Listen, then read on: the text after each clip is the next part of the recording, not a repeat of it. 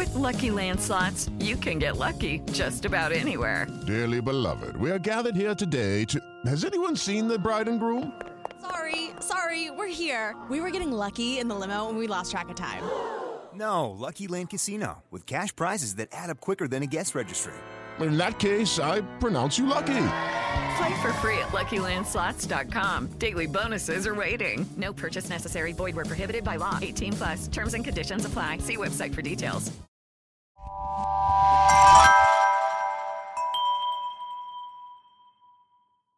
Slow Burn Media, an evergreen podcast, presents Who Killed, a podcast that provides a voice for the voiceless.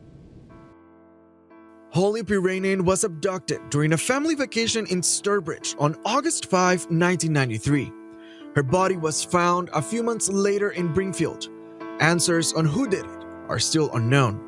What started as a 10 year old walking to her grandparents' neighbor's house to see puppies with her younger brother led to her never coming back. This past February, the Hampden District Attorney's Office released new evidence to the public a tank top found at the crime scene with the hopes of sparking new leads. Kaylee Holly was just 10 years old when she disappeared after going on a walk on August 5th of 1993. She was vacationing with her father and other family members at a cottage in Sturbridge. Her father last saw her going towards homes in Allen and South Shore Roads area to play with puppies. And when she didn't come home, her father began searching and reported her missing. While searching, he found her sneaker on South Shore Road and her body was found by hunters in a wooded area of Five Bridge Road in Brimfield on October 23rd of 1993. The Hampden County District Attorney says they will continue to investigate and get answer for Holly's family. We are seeking the public's assistance for any information about this shirt. We are interested in determining who owned the shirt, its origin, or places where it was known to be sold, anything about its manufacture, or any information regarding its association with the area where Holly was found in the Five Bridge Road area of Brimfield. 10 year old Holly Piirainen is always in the hearts and on the minds of her family, even decades after the horrific crime that still haunts her aunt, Carla Jackman, to this day. I think she's watching over us, and it might be just about time that this we get some answers. Holly disappeared back in August of 1993 while visiting her grandparents in Sturbridge. Her remains were found months later in the woods of Brimfield. Her family can't comment on any specifics. Investigators will only say there are persons of interest in the case, but will not get any more specific. Of course, all this after Holly, with her brother, went to see some puppies in the Sturbridge neighborhood where she was staying with her grandmother in the summer, August of 1993, and she never returned home. Investigators again looking for the public's help. Reporting live from the DA's office in Springfield, I'm Beth Germano, WBZ News. State police found a white tank top with a blue, purple, and pink colored Boston motif on the front, which is an item of interest in the case. The shirt has no tags or size information on it. Some of the items found in the area were seized as evidence by state police, and further forensic testing will be done. And the DA is asking for the public's help for any information on this shirt as far as where it was sold and its manufacturer. Working for you live in Springfield, Kiara Smith, 22 News. Well, it is a case that has never gone cold for the family of Holly Piirainen, who would have turned 40 years old last month. Today, investigators renewed their call for the public's help with this investigation. Hello and welcome to this week's episode of Who Killed. I am your host, Bill Huffman, and this is a Slow Burn Media, Evergreen Podcasts, and Killer Podcast production. On this week's show, we're going to look back at a case that occurred 30 years ago and we are approaching the 30 year anniversary of one Holly Piirainen, who was abducted, as you heard in the news clips at the beginning, in uh, Sturbridge, Massachusetts, while she was on vacation with her family. And it's a pretty tragic case that has seen some ups and seen some downs, and there is no specific suspect named at this present moment, but there are some interesting things out there that may provide some hope. So take a listen to this week's episode of Who Killed Holly Piirainen and take a listen to the press conference at the end where the DA asks for the public's help I will provide that as well as a link in the show notes. So take a listen. Again, this week we are focusing on the case of 10 year old Holly Piirainen, who was abducted in Massachusetts. So this is something that we should all pay attention to because we all want to see resolution in all of these cold cases. So it's something to keep an eye on and. This week's episode deals with the death of a child, so listeners beware.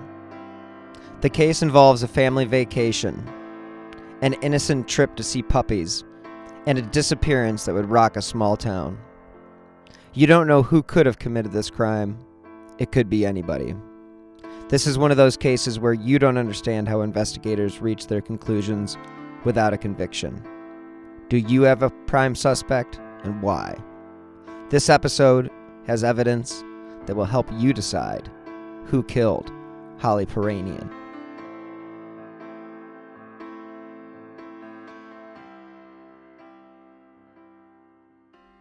Welcome to episode 26 of Who Killed Amy Mihaljevic. And as I mentioned before, this case this week is Who Killed Holly Piirainen. And as a message to the listeners, if you haven't listened to last week's episode on Molly Bish, I strongly recommend listening to that show before you dive into this week's case. The two cases are not technically connected, but there is a belief amongst the true crime community that they must be. And I'm not going to say I'm officially one of those people, but it is highly coincidental that two murders would occur so close to one another, but not be connected. Despite the warning, here's a quick recap uh, about what I covered last week. So, Molly Ann Bish was 16 years old when she disappeared while lifeguarding on June 27th, 2000, at Comins Pond in Warren, Warren, Mass. After an exhaustive search that involved police dogs, helicopters, and satellite imagery, there was no sign of Molly. Police divers searched the pond and the surrounding woods However, Molly wouldn't be found until almost three years later when a hunter passing through the woods in the Whiskey Hill area of Palmer, Mass., located just about five miles from the Bish family home, spotted a blue bathing suit matching the description of the suit that was last worn by Molly. Police had several people of interest in Molly's case, but her case remains unsolved today. But seven years before Molly Bish was abducted, another young girl was kidnapped and killed in the same area. And that's what this week's case is going to focus on the case that happened seven years before Molly was abducted. Forensic evidence does exist in this case, but the case technically remains unsolved. So listen to the evidence, and maybe you can decide who killed Holly Piirainen. So today's case takes us back to the summer of August 5th, 1993, in Sturbridge, Massachusetts. 10 year old Holly Piirainen was on family vacation visiting her grandmother when she was abducted in the middle of the day. She was a typical young girl with blonde hair and blue eyes. She went with her brother to visit some puppies, and walking down South Shore Drive in Sturbridge to the intersection of Allen Road. Her brother ended up returning to the cottage, but Holly had disappeared. As the situation became clearer, the search teams were deployed. Divers searched the South Pond, helicopters circled a three to five mile radius, and everybody was on patrol. It was after a weekend of all out searching that the hard truth was really set in. This wasn't some kind of accident and was most likely the worst case scenario an abduction. Along with speaking to local sex offenders, authorities set up roadblocks and were searching every vehicle as it left the area. Holly's family used pink ribbons to try and keep the hope of Holly alive. And when you cover these cases, you know, you can become jaded until you realize how many times these ribbons, you know, yellow, purple, white, can be used as a symbol of hope. And the disappearance of Holly in the heart of summer really did baffle this quiet community of less than 10,000 people. And the reason why that I brought this case up this week is because the cases of Holly and Molly have been discussed together for a few reasons, but the biggest of those is because of the proximity of the towns where they vanished. And there's similar features and ages, but they were 6 years apart. But there are two eerie twists in the case. The first twist is that while Holly was missing, Molly Bish actually wrote a letter to Holly's family stating her despair over the case. And this is actually what she wrote. Quote, I am very sorry. I wish I could make it up to you. Holly is a very pretty girl. She is almost as tall as me. I wish I knew Holly. I hope they find her. Molly Bish. It was probably some sort of class activity that sent those letters to Holly's family, but the irony is definitely there. So I can't blame anyone for picking up on the fact that two girls who communicated while one was missing are both now abducted and murdered. It's definitely the elephant in the room. But to say that anyone involved in the case would have known that information is a stretch, and a massive stretch at that. By Friday, the search was massive, with as many as 500 volunteers from as far away as New Hampshire, all plodding through the woods. Officials said there were no signs of foul play, but they could not rule out the possibility that the girl was abducted. The father, Richard Piirainen of Grafton, issued an appeal in the case to anyone who had kidnapped Holly. We're begging anyone with any information if they could just just let us know where she is. Just a couple of facts about Holly. She was a typical 10 year old. She was born on January 19th, 1983. Like most girls during the 1980s and the constant field trips to SeaWorld, she wanted to be a marine biologist. But she was also a water girl, and according to her grandmother, she was always in the water. According to her mother, Holly was a bright child and she excelled in science.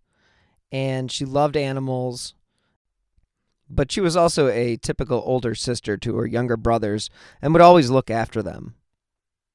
On the day that Holly went missing, Zachary, Holly's little brother, had gotten scared by the sight of a larger dog, and that's when he ran back to the family home. And that's when fam- family realized that Holly wasn't with him and that's when they went out looking. Holly's father, Richard Piirainen, reported his daughter missing at 11:45 a.m. It was when Zachary, Holly's little brother, had returned home without Holly that the alarm bells went off and the family immediately began searching. Holly was just a happy girl and she had recently celebrated her 10th birthday and in the fall of that year she would have entered the 5th grade. She lived in Grafton, Massachusetts, and had two brothers, Andrew and Zachary. According to the 1990 census, Grafton's population was approximately 13,000. Sturbridge, Mass, on the town from where Holly was disappeared, is a rural town on the border of Connecticut. In 1990, the population there was just under 8,000. Sturbridge is most known for Old Sturbridge Village, a living museum that recreates life in rural New England in the early 19th century. It was, by all accounts, a safe and very quiet place to raise a child. As I mentioned before, police began questioning sex offenders about Holly's disappearance within the first few hours.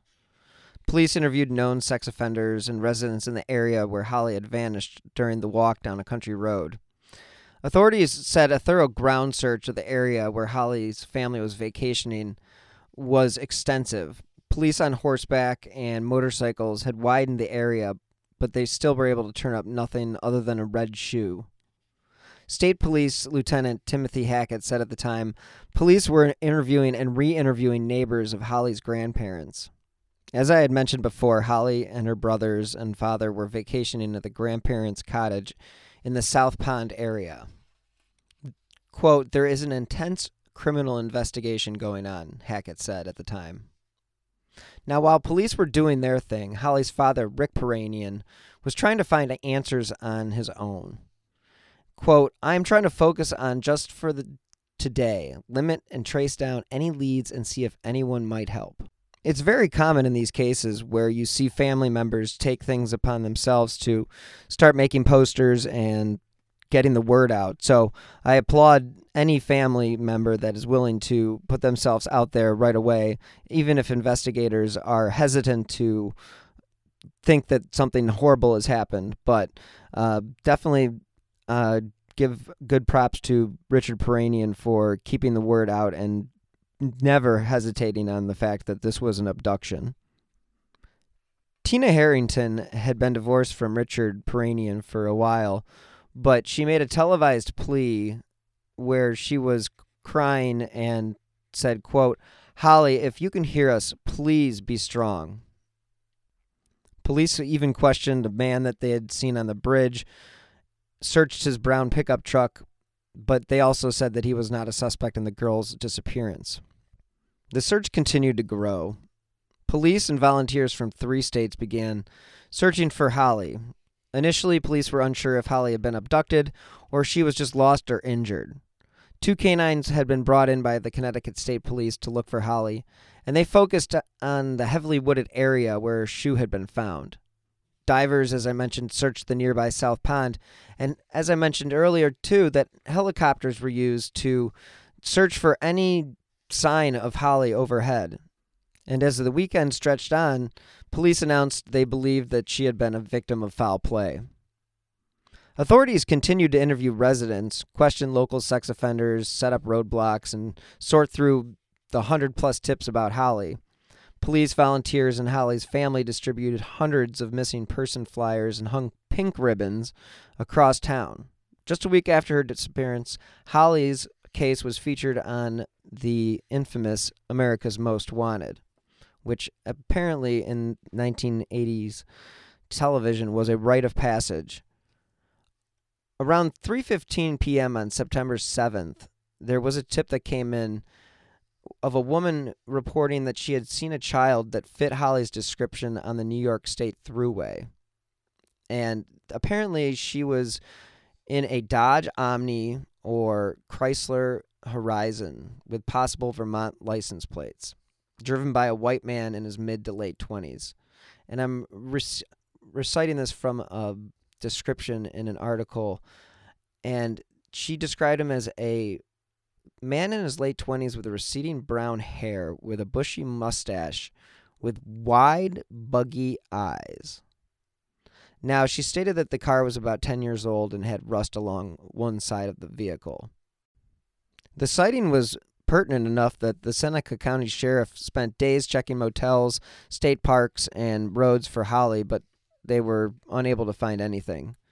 So, just like that, Holly's case quickly went cold. We need someone to come forward who can place uh, these individuals in the area at the time that Holly disappeared, and I'm I can't specify their names because um, they haven't been formally charged yet. The location where these crimes took place make some people believe that Holly Piirainen and Molly Bish's cases are definitely connected. As I stated before, I find it ironic that two murders occurred in a small town within a few years, but I'm not about to make the leap to say that they have been killed by the same person. During the search for Holly, Sturbridge, Massachusetts became overrun with people wanting to help. This can be a good thing and this can be a bad thing. But in this case, the more bodies, the better. So, as Holly was missing, searchers could only find traces of evidence, you know, such as the sneaker that I had mentioned before. And obviously, they went on America's Most Wanted with hopes that John Walsh would be able to get the story out nationally and bring attention to the case. Her mother, Christina Harrington of Grafton, sent a desperate plea to Holly and her possible abductor. Quote, she said, We are all still looking for you. State police said another wooded area was being searched, but it was not far from where Holly was last seen. They ended up searching swampy areas and found nothing. Holly's father, Richard Piirainen, has expressed confidence in the investigation and the fact that his daughter is still alive because they haven't found anything that made him think anything different. At the time, Holly's disappearance was the largest and most expensive search in Massachusetts history, only to be eclipsed by Molly Bish seven years later. As the massive search was underway, it was conducted by local and state police, sheriff's departments, and units from Connecticut and Rhode Island. So, needless to say, there was a lot of cooks in the kitchen. According to MassLive.com, the search began with 80 police officers and volunteers, reached 350 by the next day, and 500 plus by the end looking for Holly. But despite all the resources at their disposal, the searchers weren't able to find anything. I can only imagine what the f- first few hours for any family with a missing child can be like and how excruciating those hours can be. Because those hours turn into days, and those days turn into weeks, and then months. And then one day, just like that, the search is over.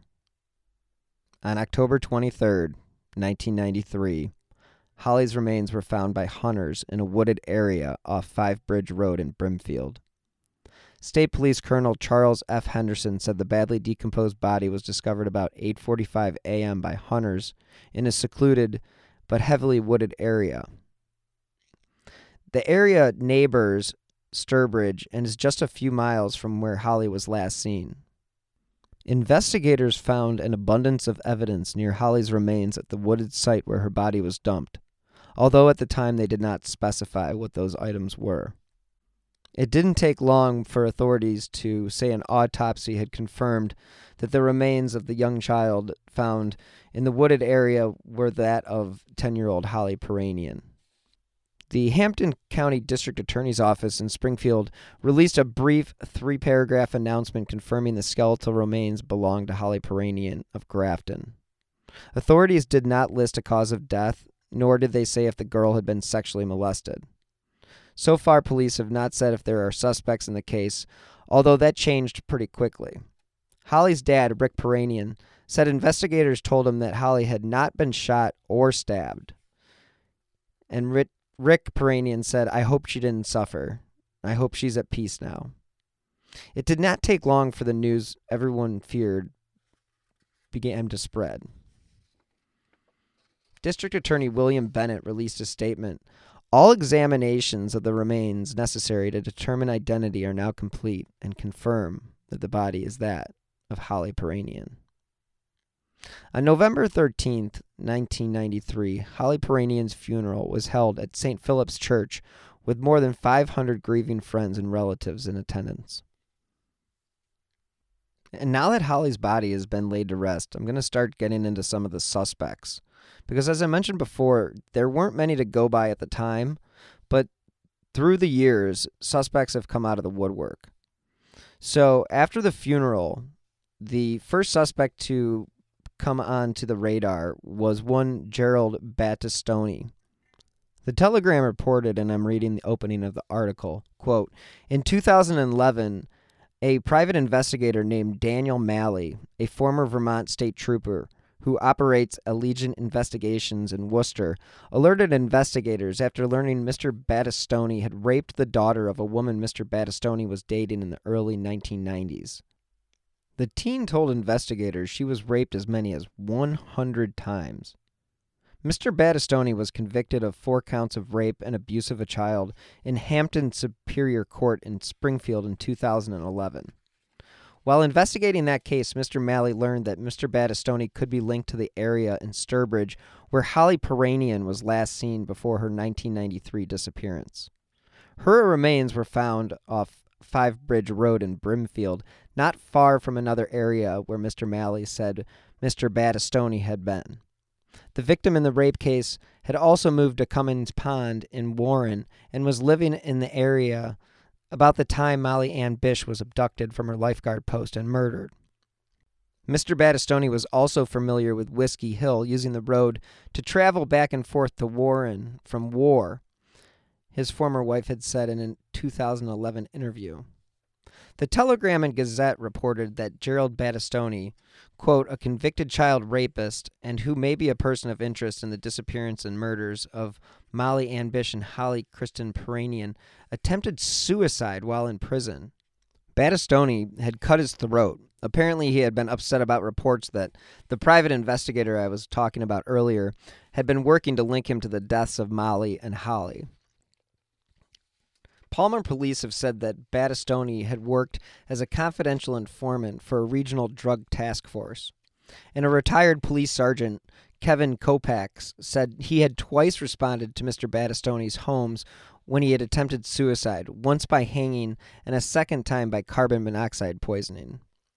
Mr. Malley learned that Battistoni had been familiar with Comins Pond and Warren, where Molly had disappeared, and that he had a connection to the area where Holly was abducted. He also allegedly bought drugs from a man who lived at the foot of Whiskey Hill, just a mile or so where Molly's remains were found.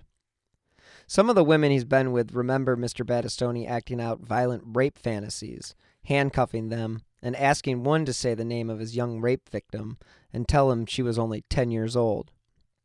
He was twice caught impersonating a police officer, carrying police style equipment, and intim- intimidating people in bars. Worcester District Attorney Joseph D. Early Jr. said that Mr. Battistoni is one of the people on the radar of the state police detectives investigating the Bish case. Mr. Malley said, quote, For him to take this action at this time only further raises questions. Mr. Malley said he also shared information about Mr. Battistoni with detectives in Hampden County, where the Piirainen case is being handled. The next suspect on the list is Lewis Lent. He was a convicted serial killer who had, at the time, recently admitted to killing a 16 year old girl named Jamie Lusher of Westfield in 1992. Lent is serving a life sentence for killing a 12 year old boy in 1990. He has also confessed to killing Sarah Wood of New York in 1993 and kidnapping a Pittsfield girl in 1994. Lent was questioned in Holly's disappearance, but again, no charges were ever brought. State police did try to gather enough evidence to connect him during Holly's disappearance, but they were unable to do so.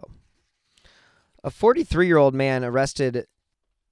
So far, Len is a suspect in the murders of at least four children and authorities say they have not ruled him out as a suspect in the disappearance or murder of four others, including Sarah Pryor, 9 of Wayland, Mass., who disappeared in 1985, as well as the subject of this week's case, Holly Piirainen, 10 of Grafton.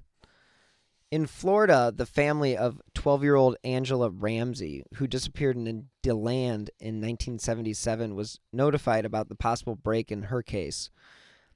Lent had lived in the DeLand area in 1977. So, needless to say, this guy was a convicted child killer that had been in the area of Holly's disappearance, as well as in the area of DeLand, Florida, for another 12 year old murder.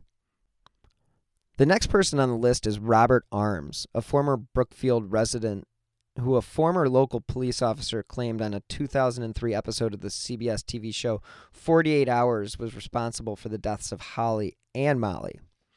The most alarming thing that Arms did occurred shortly after Holly disappeared. He approached the family and volunteered to search and raise money. Arms is a day laborer from Sturbridge who's since moved to a neighboring state.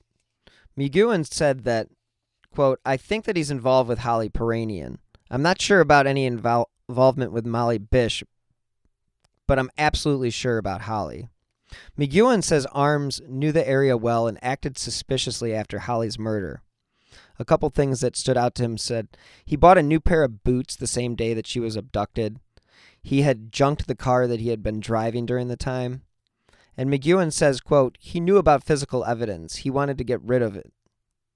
In another strange move, Arms went to the press and declared himself a suspect and denied any involvement.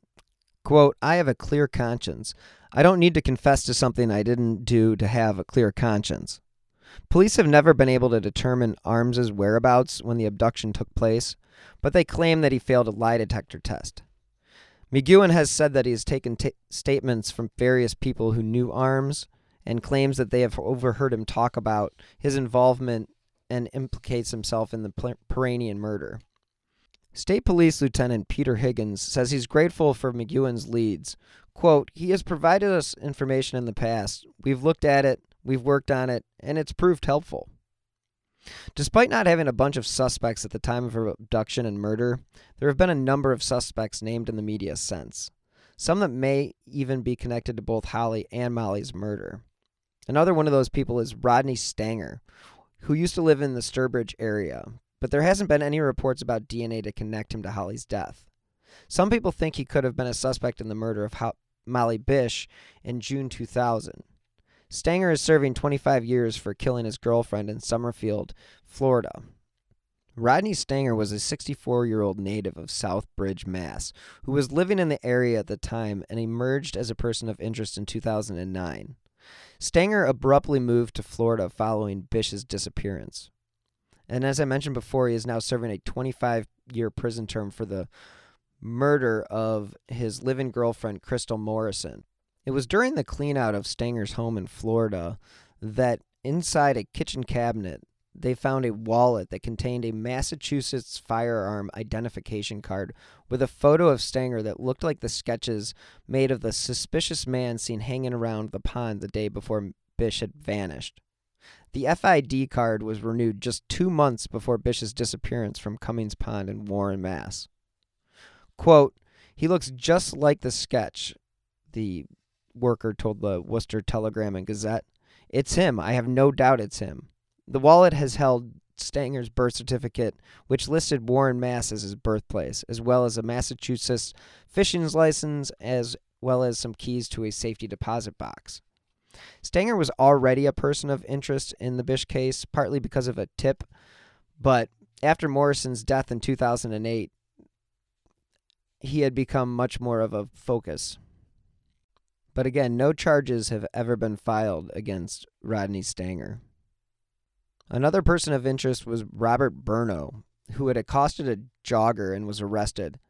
Robert Burno's brother, John Burno, had a seasonal campground, a Yogi Bear campground at that, in Sturbridge, Mass. So it's very possible that Burno could have been familiar with the area and may have spent time hunting or fishing around that locale. Robert Burno has a lengthy criminal record that included charges of assault and battery. But despite the circumstantial evidence connecting these suspects, no one has ever been charged in either Holly or Molly's crimes. Authorities needed a break. And in 2012, they thought they hit the payload. The DNA, or any DNA for that matter, is usually enough for a conviction. It was supposed to be the beginning of the end, but that press conference was seven years ago and still nothing. But what you have to remember when you are dealing with skeletal remains of a child or an adolescent, there are enough things and enough time has passed that the remains may have been so decomposed that what you're actually collecting is just bits and pieces. So, the most interesting turn of events came in early 2012 when a Hampden district attorney held a press conference stating forensic evidence tested had been tied to David Poulat to the scene of where Holly's body was found. He was from the Springfield area and was living in the area when she disappeared. Poulat had died at the age of 49 in 2003. So in 2012, authorities were looking into a connection between Poulat and an item found near Holly's body. Now, all of these leads, and police say there still isn't enough to charge anybody for her death. According to an article by Dave Smith on January 3rd, 2012 of the International Business Times, Richard Piirainen said, quote, we were always told we'd probably be waiting on the forensic technology to get better. So the strangest twist of the whole case comes now, during the press conference detailing the new evidence. The person identified, we can establish, had a familiarity and, in fact, a connection to that very area where Holly disappeared and where her remains were found. Uh, and I repeat, Mr. Poulat at this time is not being named a suspect. However, I can tell you that evaluation of the nature and the character of the piece of evidence that was tested, as well as the specific location it was found and the condition in which it was found, we consider to be very relevant in this investigation. Hampden District Attorney Mark G. Mastroianni said in January 2012, quote, "The nature of the item suggests either Mr. Poulat or people associated with him were in the area at a time relevant to the disappearance of Holly and the discovery of her remains." The DA added, quote, "He is clearly someone it's appropriate to say we need to know more about."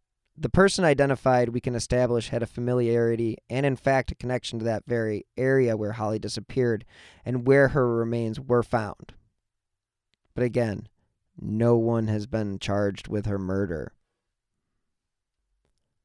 A spokesman for the Massachusetts State Police told the Boston Globe in 2012, quote, "We hope the new evidence may spark someone's memory or someone's conscience the bottom line of the press conference was investigators still want to speak to anyone who had any interaction with Poulat from 1993 to 2003. The district attorney's office said he remains part of the investigation. And according to a story by ABC News Go, while Poulat was not linked to the murder, he was now linked to the scene. So he's definitely associated with the investigation. Now, Poulat had apparently frequented Brimfield, the same area where Holly's body was found, to go hunting and fishing. We linked him forensically to the scene, unquote, but he is not a suspect. Investigators again named David Poulat, but again, this is a big but. They stopped short of naming him as a suspect. Despite investigators saying they have evidence near Holly's remains that indisputably put Poulat at the wooded area site where her body was dumped, they still have no direct link to the Piirainen case and the killing of 16 year old Molly Bish.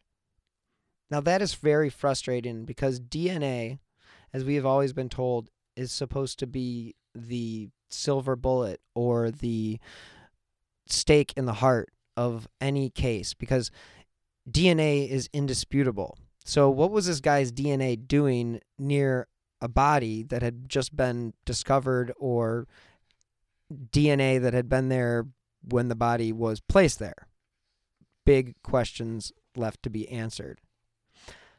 Holly's father, Rick Piirainen, seemed to be more optimistic at the time and had said to the Boston Globe, quote, This is the lead that we've been waiting for. Quote, We feel it's the beginning of the end of this case. Unfortunately, seven years, six years have gone by and nothing. Poulat had died in 2003, as I mentioned, at the age of 49 in his mother's home in Springfield. His obituary says that he was a Vietnam War veteran and a member of the U.S. Coast Guard and had worked for the Massachusetts Department of Youth Services at the Juvenile Detention Center in Westfield at the time of his death. Authorities did say that he frequently hunted and fished in the area where Holly was found. He did have a criminal record, but none of the arrests, they say, suggested that he might be capable of killing a little girl. Now, the presser was the first break in the case in 10 years, but it was stressed several times during the conference that Poulat was not a suspect and was just merely a person of interest. So I'm not sure if they were just doing a dog and pony show to pull out all the stops to try to get somebody to confess, or if they actually knew that he may be connected to another crime or another person. District Attorney Anthony Gulluni said the police detectives who were originally assigned to Holly's case have never stopped pursuing leads and looking for her killer. And in fact, they have named several suspects, but none have ever panned out. Investigators have probed but found no links between Holly's killing and the still unsolved death of Molly Bish. Now, Molly's remains were found three years later in the area of Palmer. Palmer and Warren are in the same region of the state as Sturbridge and Brimfield. So, when I was digging around web sleuths, I came across a post mentioning the Connecticut River killer and how he may be a good suspect in the case of Molly Bish. I was actually unfamiliar with this case, so I'm not sure how much weight to give to it, but there weren't any reported murders after the last in 1989. But I'm not so sure that he stopped killing in the 1980s and believe he may have also targeted children at the time. So I don't know. I'm kind of open on that one. I think anybody who's looking for answers to an unsolved case will always look to a serial killer or a potential boogeyman as the unknown offender. So Holly was most likely a victim of opportunity, and the offender most likely lived or traveled in the area. And the fact that she was abducted when she was was probably just the fact that she was by herself. And unfortunately, in crimes like this, that's generally a sexually related crime.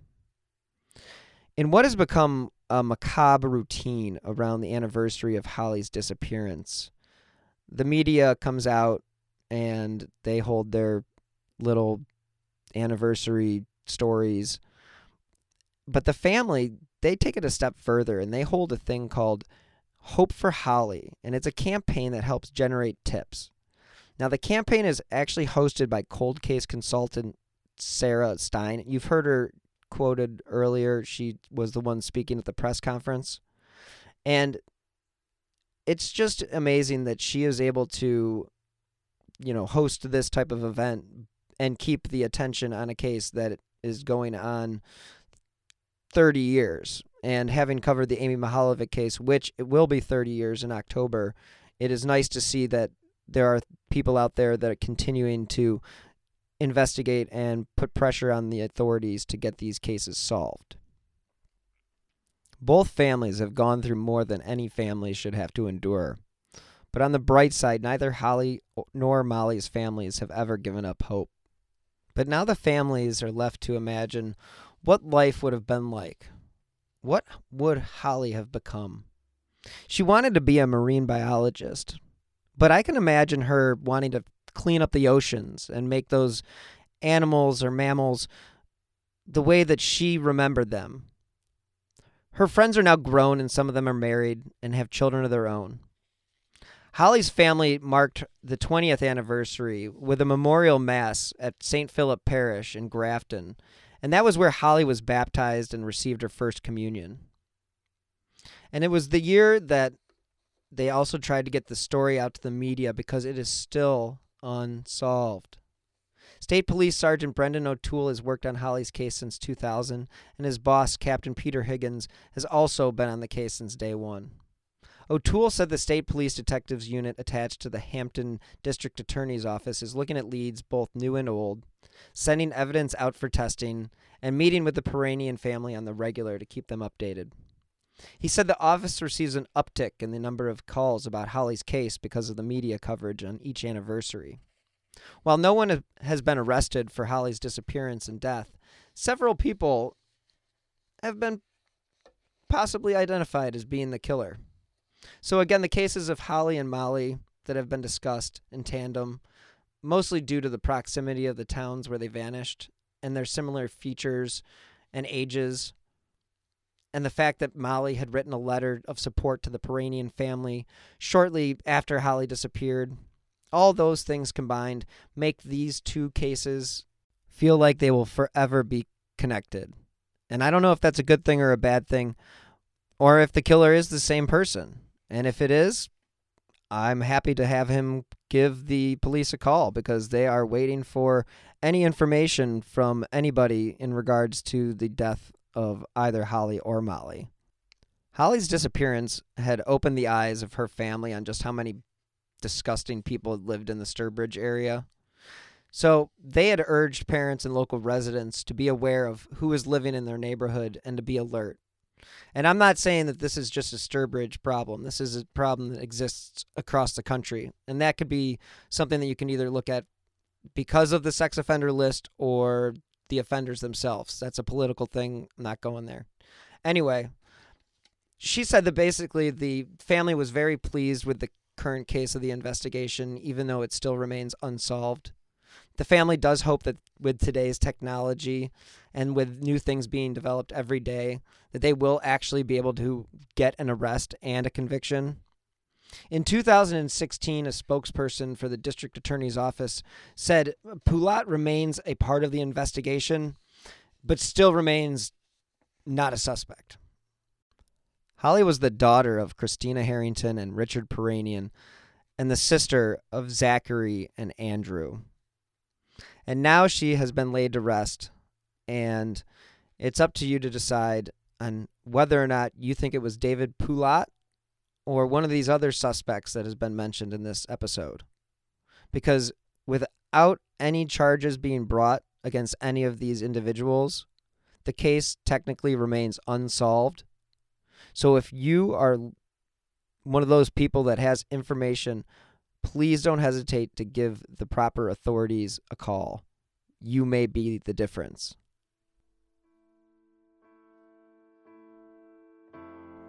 Thank you again for listening this week. If you have not subscribed yet, please do. As a reminder, this is an independently produced podcast. So if you'd like to help keep the lights on and the recorders running, you can support the show by clicking the donate button on the right side of whokilledamymihaljevic.com or via the Venmo app with my username at Bill Huffman3. Any amount is appreciated, and as I said before, it does help keep the recorders running. If you want to stay up to date on the Amy Mihaljevic case or any other case that I have covered, you can follow me on Twitter at Bill Huffman3.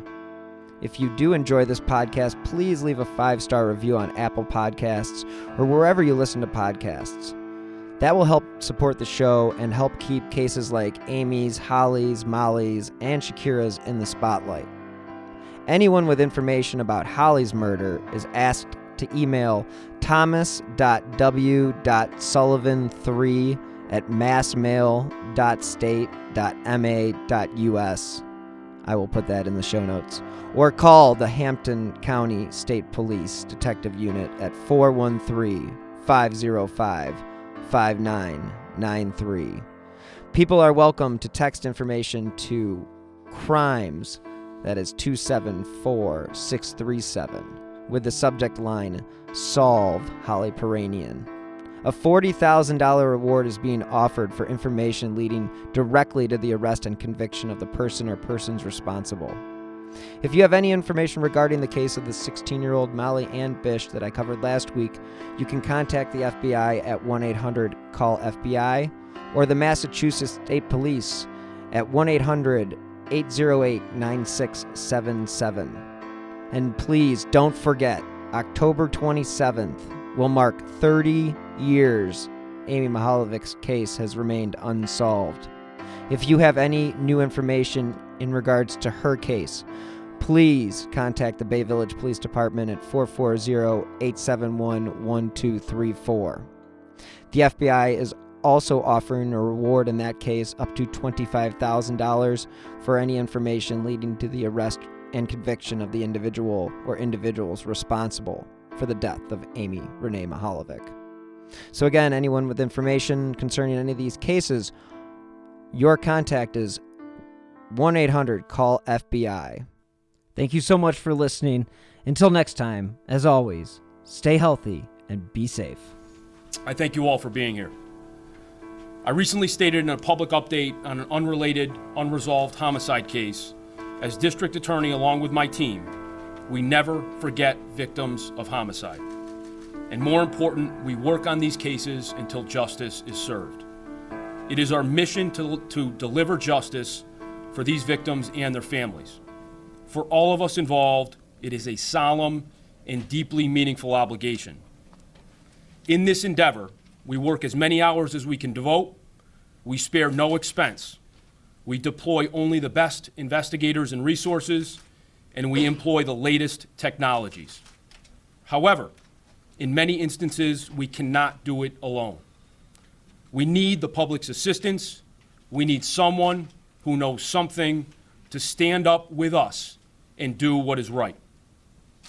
Accordingly, we are here this morning to ask members of the media and the public at large for assistance in the homicide investigation of Holly Piirainen. Holly was 10 years old at the time of her abduction and murder. On August 5th, 1993, Holly had been vacationing with her family, with her father, pardon me, and other family members at a cottage in Sturbridge. She was last seen by her father at about 11:45 a.m heading toward a residence around Allen and South Shore Roads in Sturbridge to play with puppies she knew were at a home. About one hour later, Holly was reported missing by her father after she did not return. Her father immediately began searching for her, finding only her sneaker on South Shore Road. Police were notified, and a massive search began by local and state police, sheriff's departments, and law enforcement contingents from the states of Connecticut and Rhode Island. The search stretched on for days and weeks, continuing with no results. Sadly, on October 23, 1993, Holly's remains were found by hunters in a wooded area off Five Bridge Road in the town of Brimfield. The crime scene was photographed and processed by personnel from the Massachusetts State Police, including its Crime Scene Services Section and Crime Laboratory, and the Office of the Chief Medical Examiner. Items discovered at or near the location of Holly's remains were documented, seized, and have been maintained by the Massachusetts State Police ever since. Throughout the subsequent investigation into Holly's disappearance and death, evidence has been reviewed, identified for forensic analysis, and subjected to various testing procedures. As a part of my office's ongoing efforts to solve outstanding homicide cases, Holly's case has remained in focus and has been continually reviewed to determine if the application of further forensic and scientific examination would be beneficial. Case items documented in 1993 were identified within the past six months for further forensic testing, expanding on previous testing. Regarding one item, a white tank top, the assistance of the public is now being sought. As you can see, this is a white tank top style shirt with a blue, purple, and pink colored Boston motif on the exterior front. The shirt has no tags or size information. We are seeking the public's assistance for any information about this shirt. We are interested in determining who owned the shirt, its origin, or places where it was known to be sold, anything about its manufacture, or any information regarding its association with the area where Holly was found in the Five Bridge Road area of Brimfield. We also recently included Holly's case in a deck of playing cards that was distributed in Massachusetts jails and prisons in partnership with the Massachusetts State Police, which aims to encourage tips and information from inmates who may be in the know about what happened to Holly. As we continue this search for answers, we are here today to issue a clarion call to the public and together as a community, as a community, to finally bring justice for Holly and her family.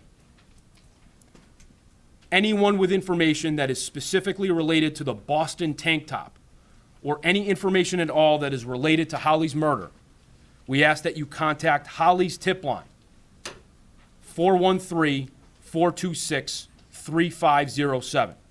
You can also use text to tip by texting the word crimes, numerically 274637, and type the word solve into the body of the message, followed by your tip. Just a couple weeks ago, on January 19th, Holly would have celebrated her 40th birthday. For nearly 30 years, the Piirainen family has been coping with this unimaginable tragedy. Throughout that time, law enforcement has never stopped working to bring justice for Holly and her family. Today, we continue to urge members of the public who have any information to please contact us.